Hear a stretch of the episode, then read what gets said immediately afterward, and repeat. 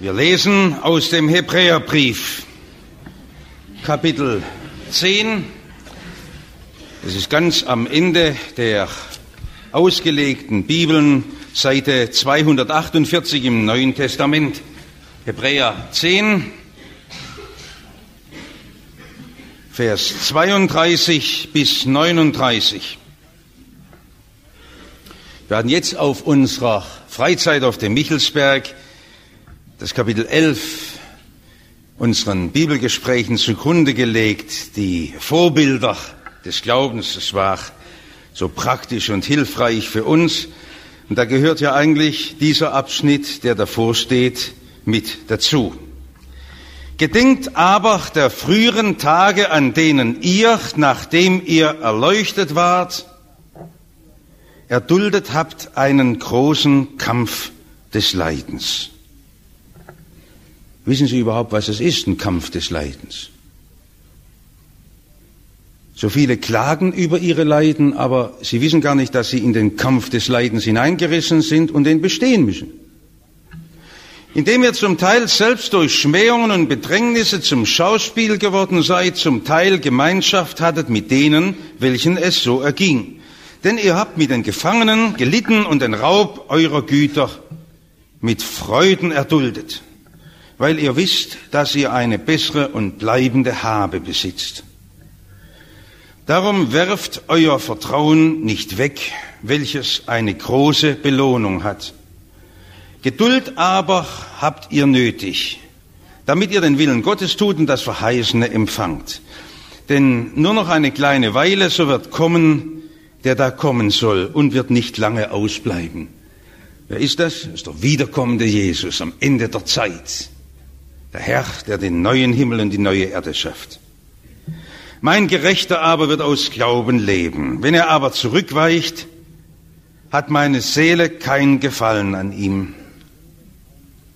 Wir aber sind nicht von denen, die zurückweichen und verdammt werden sondern von denen, die glauben und die Seele erretten. Ich werde jeden Tag vielmals darauf angesprochen, dass heute in unserer modernen Zeit das so schwierig wäre mit dem christlichen Glauben. Einige, die fragen, wie sie denn mit ihren Zweifeln und mit ihren Einwänden fertig werden können. Andere sagen, das sei so schrecklich kompliziert in unseren Tagen, wenn man als Christ mitten in der Welt leben wolle. Und jetzt haben Sie bestimmt auch anderen, die so zu Ihnen kommen, die Ihnen solche Fragen stellen, auch schon versucht, den Weg ein wenig zu glätten, zu ebnen, sagen, komm doch, es ist nicht so schwer. Sie haben vielleicht geholfen, Missverständnisse auszuräumen. Sie haben von Ihren Erfahrungen erzählt. Aber es ist immer so bei diesen Gesprächen, dass man, je länger man redet, oft gar kein Ergebnis sieht. Man kann Argumente bringen, man kann Gründe bringen, und es gibt ja in der Tat unendlich viel, was den Glauben leicht macht. Das sind Beispiele und Vorbilder, Erfahrungen, ja Zeichen Gottes. Man kann es prüfen und entdecken, aber merkwürdig bei den Gesprächen kommt man oft nicht weiter. Was machen wir eigentlich falsch? Ich habe auch so ein Herz, ich wollte jedem helfen zum Glauben, einen Schubser geben oder im Arm rumlegen sagen, komm mit, ich führe dich. Ich wollte ihn tragen auf meinen Händen. Ich wollte ihm den Glauben leicht machen.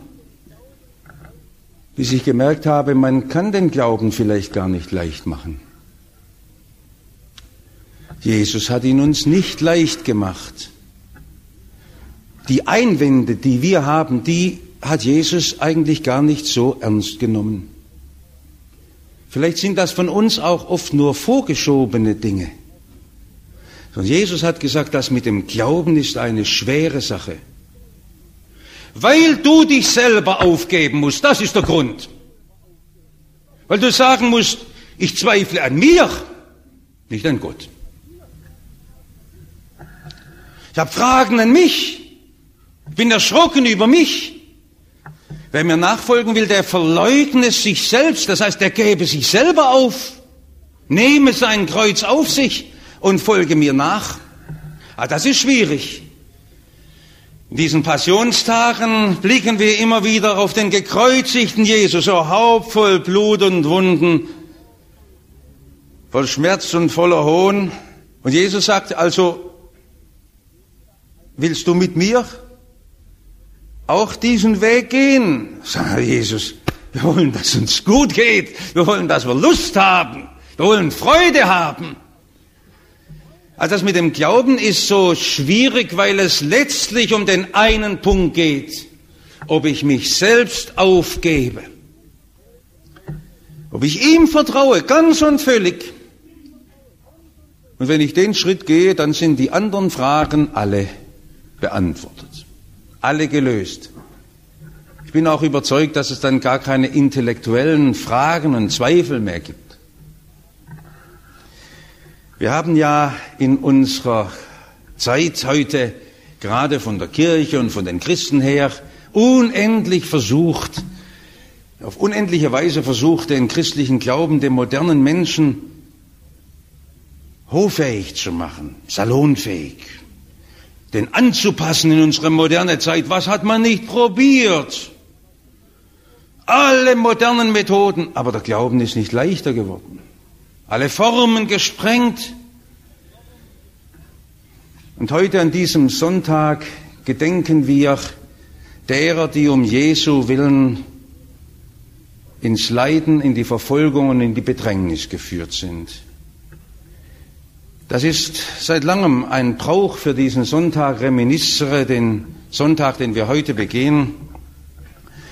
Und da könnten wir erst wieder lernen, dass der Glaube gerade dort anziehend ist, wo ihn Christen kompromisslos leben, dass dort die Gemeinden wachsen, dass viele suchende, fragende Menschen, selbst gottlose Menschen, dazutreten, weil sie sagen, das imponiert uns, sind oft gar keine anziehenden Gestalten, altmodische Leute, weltfern.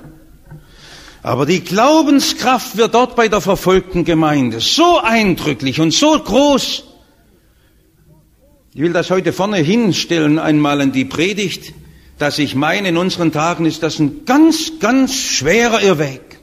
Dass wir meinen, wir würden irgendeinem Menschen helfen, wenn wir den Glauben billig verkaufen. Wenn wir das Evangelium verharmlosen, abschwächen, zurechtstutzen und modisch frisieren. Natürlich wollen wir Menschen der Zeit sein, wir wollen doch flotte, nette Leute sein, und nicht rückständig von vorgestern. Aber die Sache des Evangeliums, die Sache Jesu, kann ich nur so verkaufen, wie sie gilt. Und das ist das, was bei der verfolgten und bedrängten und der eingeschüchterten Gemeinde Jesu in aller Welt so eindrucksvoll ist. Sie lebt ihren Glauben. Ich habe jetzt drei Dinge mir herausgegriffen aus diesem Abschnitt, das erste, wir dürfen den Spannungen nicht ausweichen. Wir dürfen den Spannungen nicht ausweichen. Als dieser Hebräerbrief geschrieben wurde, war ja gerade die Blütezeit der ersten Christenheit. Da sind viele Gemeinden entstanden und das waren ja lebendige Gemeinden. Da hat man Sehnsucht, wie die etwa praktisches Christentum gelebt haben. Die haben sich umeinander gekümmert, die sind füreinander eingetreten. Wenn einer Not war, haben sie ihre Sachen hergeschleppt, haben gesagt, das gehört doch dir und ich helfe dir doch. Sie hatten eine Gebetsgemeinschaft, da kamen sie zusammen und beteten, sie sangen und lobten Gott und sie sprachen von ihrem Glauben ganz natürlich, nicht so fromm und bigottisch, sondern das war natürlich im Waschsalon oder im Marktplatz, wenn eingekauft wurde, sprachen sie, was sie im Glauben erlebt haben. Und das übte eine große Anziehungskraft aus aber bald hat sich über diese ersten Christengemeinden die dunkle, kalte Nacht gelegt der Verfolgung. Der Widerstand ging los und die Feindschaft. Was hat denn bloß das mächtige Römerreich bewegt, um jene kleinen Christengemeinden so unter Druck zu setzen, mit so scharfen Kanonen auf die kleinen Spatzen zu schießen? Das war doch gar nicht lohnend. Offenbar war das Römerreich in seinen Grundfesten herausgefordert. Der Kaiser in Rom, der hat ja ein Imperium beherrscht, von Großbritannien bis zum Indus, über Nordafrika hinweg und bis nach Russland hinein. Vor den Christen hat er sich gefürchtet. Dabei haben die Christen keine Waffen getragen. Die Christen waren Leute, die nur Liebe gelebt haben. Aber das Wort von Jesus schafft Widerstand. Das schafft Spannung und der Spannung können sie nicht ausweichen. Warum haben die denn Schmähungen erduldet? Doch nicht, weil sie irgendwo sich daneben benommen hätten oder Unrecht getan hätten. Sie haben ungerechtfertigt Verleumdung und Schmähung erfahren. Und das steht doch da. Vers 33. Ihr habt selbst durch Schmähung und Bedrängnisse seid ihr zum Schauspiel geworden. Die anderen haben euch vorgeführt oder ihr habt euch derer angenommen, die ja durch diese große Not hindurchgegangen sind. Genau das hat ja Jesus gesagt. Wer ihm nachfolgt, wer mit Jesus lebt, der wird die Schmach wieder an seinem Leib verspüren, die Jesus getroffen hat. Aber doch heute, bei uns nicht mehr. Wir leben doch in einem freien Staat. Ich bin überzeugt, wenn Sie anfangen, kompromisslos nach dem Wort Jesu zu leben, wird es vielleicht schon im Familienkreis nicht ausbleiben. Schon im engsten Raum. Es anfängt Feindschaft und Spott. Sagt mir ein Mann, ich darf bei meiner Frau nicht ein Wort sagen von meinem Glauben, sonst läuft sie davon. Sie wissen, wie das ist, wenn Sie einmal im Kollegenkreis ein offenes Wort sagen von Ihrem Glauben, wie der andere sagt, was du betest, voller Gelächter. Ja. Sie können dieser Spannung nicht ausweichen. Sie können der Feindschaft gegen Jesus nicht ausweichen. Gegen die Kirche hat niemand was, aber gegen Jesus weil dieses Wort von Jesus uns im Innersten verunsichert. Das wühlt uns auf, denn Jesus erinnert immer wieder daran, und das war schon im Römerreich so, dass der Mensch nicht sich mit seinen Fähigkeiten selber erlösen kann, sondern ein Mensch ist, der das Opfer Jesu braucht. Ich bin kein guter Mensch. Die Römer haben geglaubt, wenn man sich streben bemüht, kann man sich erlösen. Dann haben die Christen gesagt, das stimmt nicht sondern von ihrem, von ihrem eigenen Leben freumütig erzählt und sagten, bei mir ist das doch auch so gewesen. Ich lebe durch die Vergebung Jesu. Und zwar die Unruhe. Ich habe es Ihnen immer wieder erzählt, wie heute in der Sowjetunion der Druck auf die Christen deshalb so stark ist. Ich möchte Sie immer wieder daran erinnern, nicht weil Sie etwas gegen die politische Linie des Kommunismus sagen würden, die mischen sich ja gar nicht in die Politik ein sondern weil sie immer wieder sagen und schon den Kindern das immer wieder in Erinnerung bringen. Wir können keine neue Welt schaffen, solange wir selbst ungerechte Leute sind. Zuerst muss Jesus unser Innerstes umwandeln. Wir müssen veränderte Leute werden. Jesus muss in unserem Herzen Platz finden. Und dann ging der Hass und der Kampf im Römerreich los und die erste Christenverfolgung begann.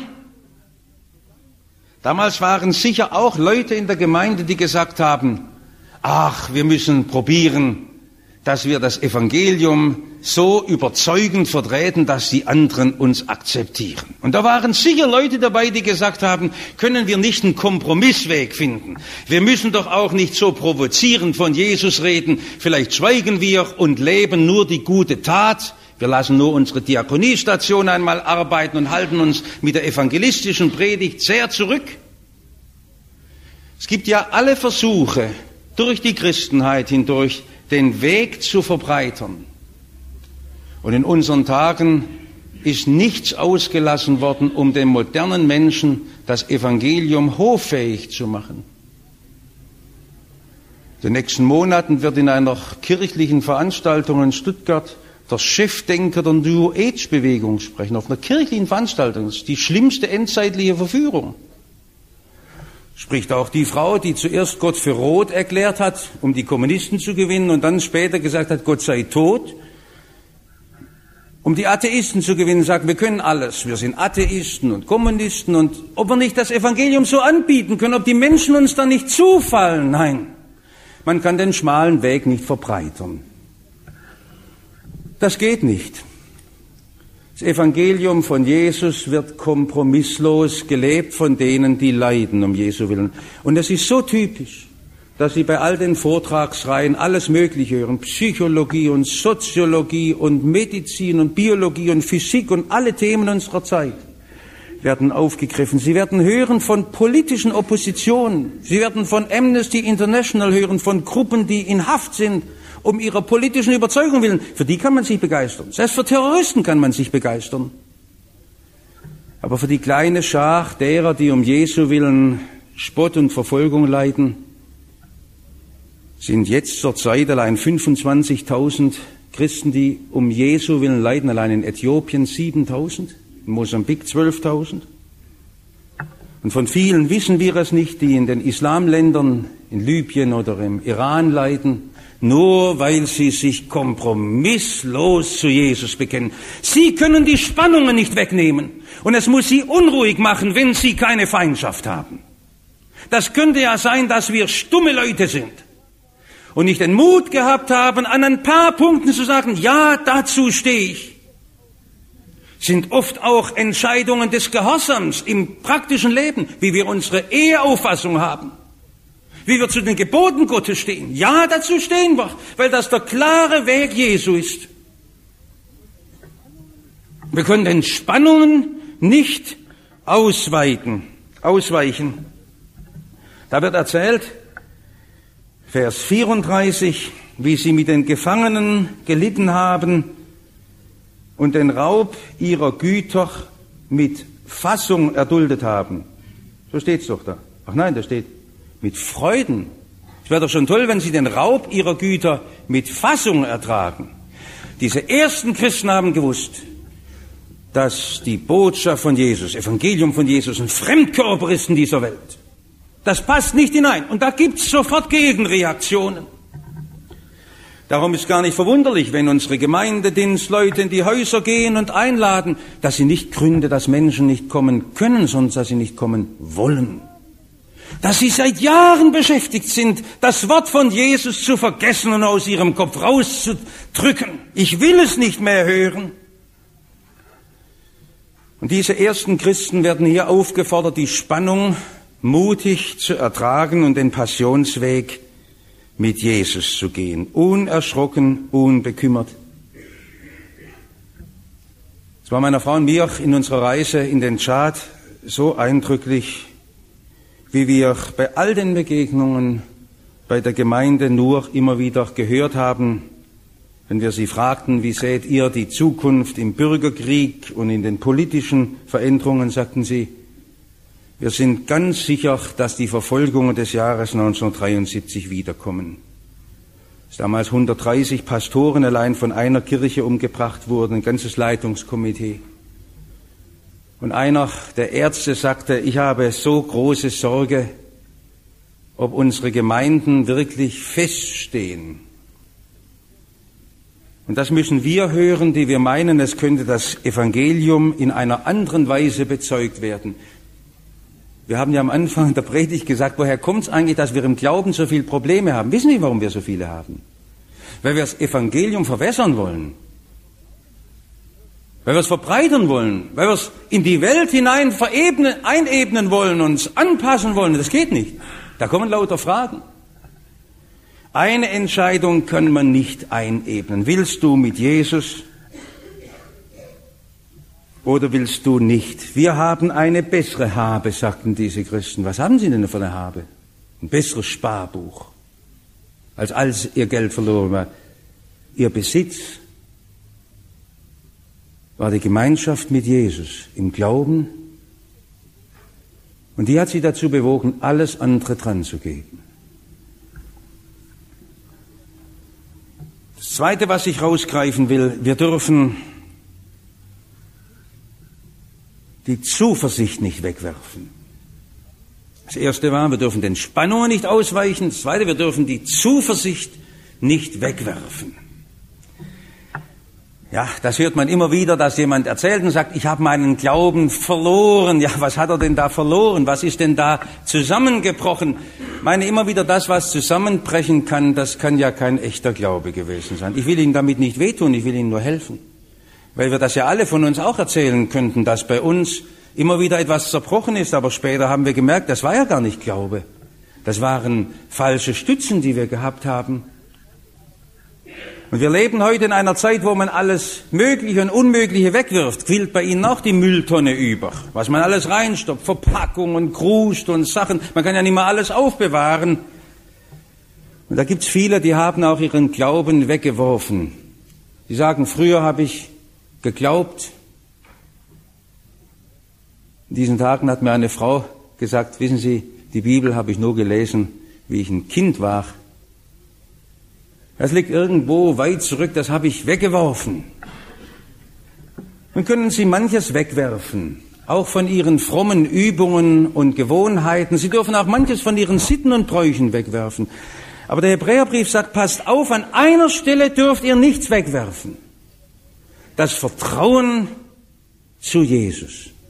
Die Bibel sagt ja nie, es sei Hauptsache wichtig, dass man glaubt, sondern sagt immer, an wen man glauben soll das Vertrauen auf Jesus nicht wegwerfen. Werft das nicht weg. Könnt eure Habe wegwerfen.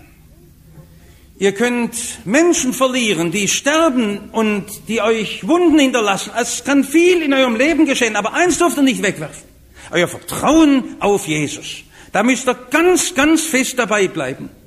Denn das war für diese ersten Christen ja etwas anders als bei uns und da kann man nur lernen die hatten eine ganz große Erwartung. Wenn ich den Weg meines Lebens mit Jesus gehe, dann wird's mit jedem Tag nur herrlicher, größer, werde neue Entdeckungen machen. Haben Sie auch noch diese große Erwartung? Manche von Ihnen, die leben voller Angst, was kommt in den nächsten Monaten und, und selbst wenn Sie schlimme Dinge vor Augen haben, wie Krankheit oder Not mit Menschen, ich darf Ihnen sagen, wenn Sie den Weg Jesu gehen, können sie zuversichtlich in den morgigen Tag hineingehen, weil ja Jesus mit ihnen geht und er enttäuscht sie nicht. Der lässt sie nicht stehen. Und sie können ganz gewiss sein, dass er zu ihnen tritt und sich ihnen offenbar macht. Er wird zu ihnen reden, er wird seine Macht ihnen erweisen. Und sie dürfen sogar ganz unbesorgt sein. Ein paar haben mich neulich wieder gefragt, und wie ist denn das? Ich habe so Angst vor meinem Sterben darf wissen, dort ist Jesus auch in meiner Sterbestunde. Er wird die Umstände meines Sterbens ordnen. Und wenn ich ins Pflegeheim muss, dann darf ich auch mich hier in die Hände Jesu fallen lassen. Werft euer Vertrauen auf Jesus nicht weg. Könnt alles wegwerfen. Aber das dürft ihr nicht wegwerfen. Denn das ist das, was Christen haben durch die Zeit hindurch. Und das macht sie fest und stark und mutig, werft euer Vertrauen nicht weg, das hat eine große Belohnung. Und ihr werdet viele reiche und mutmachende Entdeckungen machen, wenn ihr auf Jesus traut. Aber wir haben doch am Anfang der Predigt gesagt, ich habe so Schwierigkeiten, denken manche mit meinem Glauben. Ich kann so Jesus nicht vertrauen. Da muss ich Sie jetzt einfach fragen, wie ist das? Sehen Sie Jesus nicht vor sich wie er für sie gehorsam ans Kreuz geht und die Schläge trägt und die Verhöhnung und den Spott und sagt, und ich stehe zu dir. Und deine Schuld ist der Grund, warum ich bei dir bin. Ich stelle mich unter dein verpfuschtes Leben. Ich bleibe bei dir. Und wir sagen, Herr, ich kann dir nicht trauen. Was, was können Sie eigentlich nicht trauen? Es geht doch bloß um die Frage, ob Sie ihm trauen oder nicht. Sie trauen ja sonst jedem anderen auch. Aber sollen wissen, dass sie ihr Vertrauen auf Jesus nicht wegwerfen können, sondern ihm fest vertrauen. Es gab in dieser ersten Christenheit einen Satz, der ja oft zitiert wird von Tertullian, dem Kirchenvater, das Blut der Märtyrer ist der Samen der Kirche. Also den sagt man so munter, aber konkret ist das natürlich schlimm. Wenn ich so dran denke, irgendwo in der dritten Welt wird eine Führungsklicke einer Kirche, so eine Führungsschicht, einfach im Martyrium an die Wand gestellt. Gestern erzählt mir das Willi Stegmeier, der aus Uganda zurückkam, erzählt mir, dass da ein, Eng, ein englischer Missionsarzt einfach wieder von den Guerillas umgelegt wurde. Wir sagen, Herr, diese Leute werden doch benötigt. Da sind doch Tausende von Menschen wieder unversorgt. Du kannst doch deine besten Leute nicht einfach hinmorden lassen. Doch ist das wahr. Das Blut der Märtyrer ist der Same der Kirche. Das macht Jesus selbst da, wo die besten Leute weggerissen werden, dass am Ende die Gemeinde wächst. Viel mehr, als wenn seine kühnsten Evangelisten am, Wirken, am Wirken sind. Denn er baut seine Gemeinde. Und wenn etwas in unseren Zeiten fehlt, hier in Deutschland und hier in Stuttgart, dann sind das Christen, die so kompromisslos leben und ihr eigenes Privatleben nicht lieben bis in den Tod. Die sagen, für Jesus gebe ich alles her und für mich will ich nichts.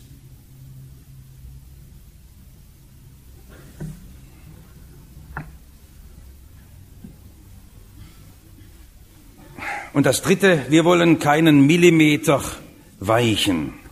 Wir wollen keinen Millimeter weichen. Das gefällt mir in diesem letzten Vers. Wir sind aber nicht von denen, die zurückweichen.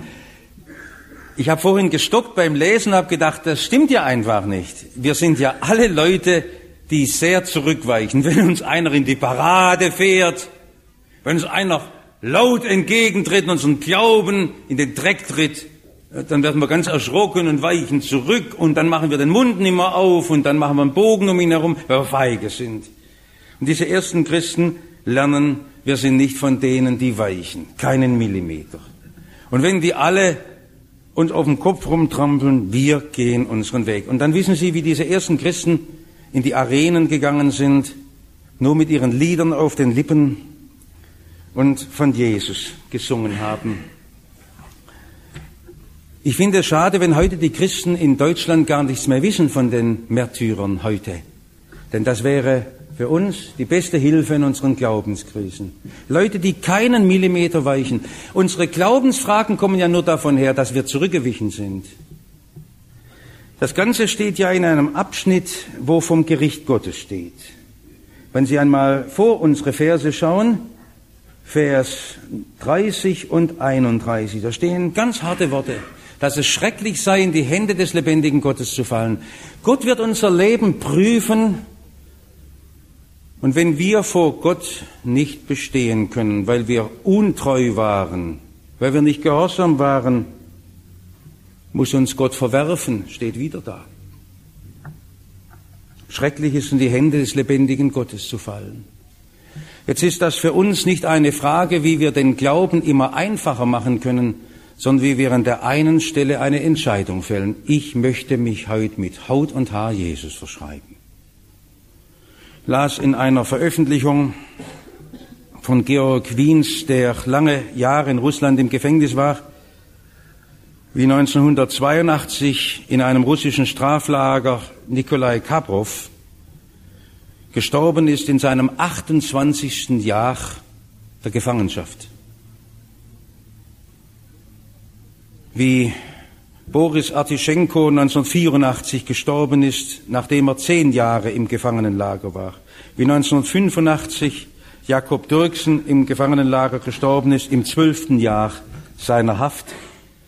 Und bei Ihnen ist das eine Frage, wie kompromissfähig ist der christliche Glaube? Der ist gar nicht. Jesus hat sich ihnen gegeben in seinem Leiden und Sterben und er fragt sie, ob sie ihr Leben für ihn geben. Er sagt, das hat eine große Belohnung.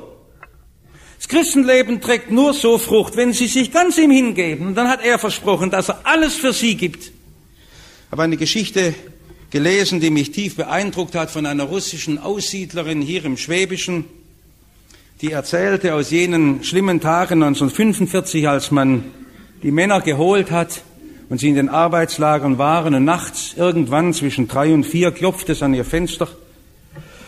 Denkt sie, kommen Sie jetzt, die Miliz oder was ist los? Und dann stand ihr Bruder draußen. Augen weit aufgerissen, voller Schrecken. Ich bin ausgebrochen aus dem Straflager. Ich wollte noch mal heim. Und er setzt sich auf die Ofenbank an diesen großen Ofen. Dann sagt er schnell, Sie kommen. Die Miliz ist mir hinterher, ich bin gerannt. Und dann singt er noch, so erzählt jene Aussiedlerin, singt er noch das Lied, das so manche von Ihnen kennen. Ist auch eine Freude, Mensch geboren sein, darf ich mich auch heute meines Lebens freuen, wo so viele Tränen, so viel Sünd und Not, so viel banges Sehnen, Schmerz und endlich Tod. Ja, es wäre zum Weinen, wenn kein Heiland wäre. Aber sein Erscheinen bracht den Himmel her. Und dann geht es vom Christen weitergesungen, aber auch im Leide blickt er himmelwärts, dass er fröhlich weiter pilgern kann. Und dann hört man schon die Hunde, die Miliz dringt ein und nimmt ihn dann mit, wenn der noch weiter singt. Endlich kommt er leise, nimmt uns an der Hand, führt uns nach der Reise heim ins Vaterland. Dann ist ausgerungen, ach, dann sind wir da, wo ihm wird gesungen ein Viktoria. Wollen Sie Ihren Glauben bequemer leben? Die Aussiedlerin sagt nur, man hat nie mehr etwas von ihm gehört. Aber das sind die Reichen, das sind die Großen, die was empfangen, die leben und Belohnung mit sich tragen. Wir sagen, ich kann nicht glauben oder ich will nicht glauben. Wir sind nicht von denen, die da weichen, sondern die glauben und ihre Seele erretten. Dazu ruft uns Jesus auf, dass wir nicht nur ihm Lieder singen, o Haupt voll Blut und Wunden, sondern dass wir sagen, Herr, wenn du so viel für mich getan hast, dann möchte ich alles, was ich bin, für dich wieder hergeben. Wollen Sie? Amen.